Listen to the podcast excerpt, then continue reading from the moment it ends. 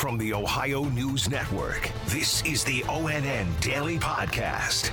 It is Tuesday, August 24th, 2021. From the Ohio News Network, I'm Daniel Barnett.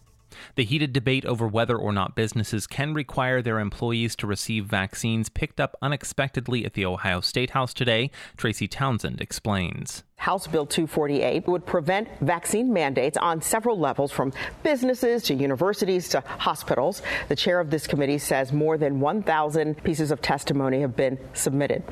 Private businesses need to stop putting draconian measures on your constituents, us, because they're private, they're private corporations. Lawmakers actually ended their summer recess to talk about it. I'm Tracy Townsend. Large groups of demonstrators gathered outside of the State House, some to voice their opposition, others their support of House Bill 248 this afternoon. More from Kevin Landers. It would prohibit employers from requiring vaccines, something the Ohio Chamber of Commerce is against. The bill also stops colleges from mandating vaccines, including hospitals. Supporters say this is not about the anti vaccine movement, it's about the freedom to choose without facing discrimination. We're here to try and stop the mandatory vaccines. Businesses, the employers that are trying to mandate it. Freedom of choice. Um, the vaccine's not right for everybody. We shouldn't be forced to take it if we don't feel it's right for us or our family. At the Ohio State House, Kevin Landers. As Kevin mentioned, business leaders are vocally against the legislation. The president of the Ohio Chamber of Commerce, former Republican U.S. Congressman Steve Stivers, spoke out against the bill last week. It's not about vaccines here, it's about employment at will and eroding employers' ability to decide the terms of employment in their business. And in fact, that's a slip towards socialism that, you know, we should all be a little scared about. Nationwide Children's Hospital in Columbus has provided an update on COVID 19 cases at that facility. Dave James reports. Dr. Rustin Morse is the hospital's chief medical officer. He says across all illnesses, there are 366 patients. 12 of whom have tested positive for COVID, three of whom are in the intensive care unit, and one is on a, life sustaining supporting ventilator. Dr. Morse says there were no more than one or two kids hospitalized with COVID early in the month. He says he's a proponent of mask wearing for kids in all grades at school, especially those under age 12 who can't get a vaccine. Dave James, ONN News.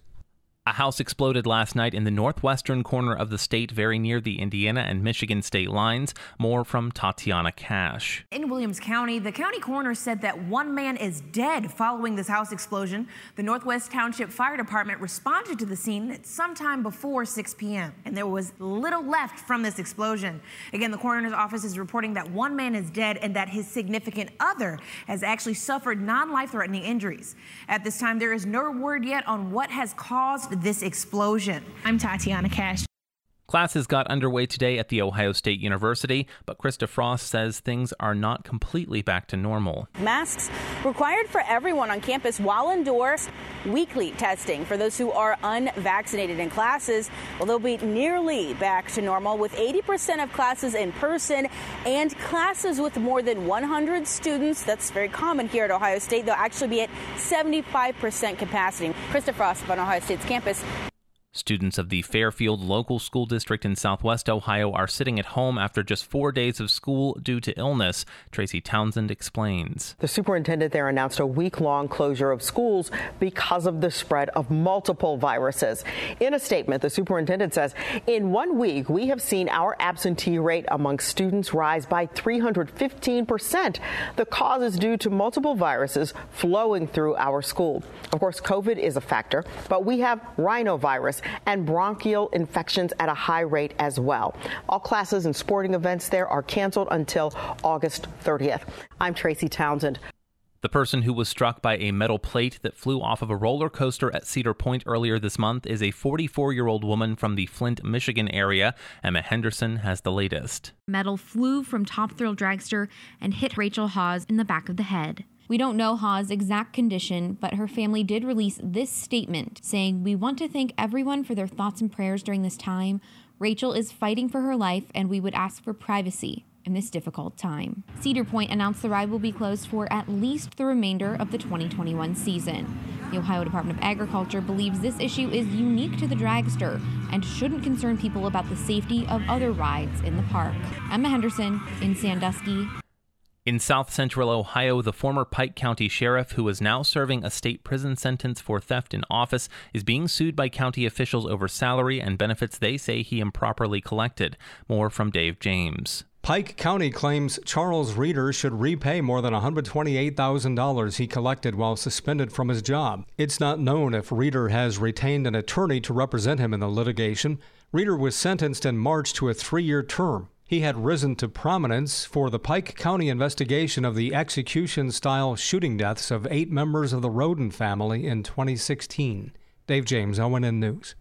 And the Big Ten Conference has announced their updated rules related to COVID 19 safety for the upcoming season. Dom Tiberi has the details. The Big Ten announcing that any team that can't play a game because of COVID 19 will have to forfeit that game. Ryan Day telling us the majority of his players have been vaccinated, only about 10 are unvaccinated. The unvaccinated players will be tested twice a week during the season and will need to wear masks in meetings. Vaccinated players won't be tested unless they show any symptoms or come in contact with someone who is positive. I'm Dom Tiberi reporting. Special thanks to affiliate stations WBNS TV in Columbus, WKYC TV in Cleveland, and WTOL TV in Toledo for their contributions to today's newscast. I'm Daniel Barnett on the Ohio News Network. This has been the ONN Daily Podcast, a production of Radio Ohio Incorporated on the Ohio News Network.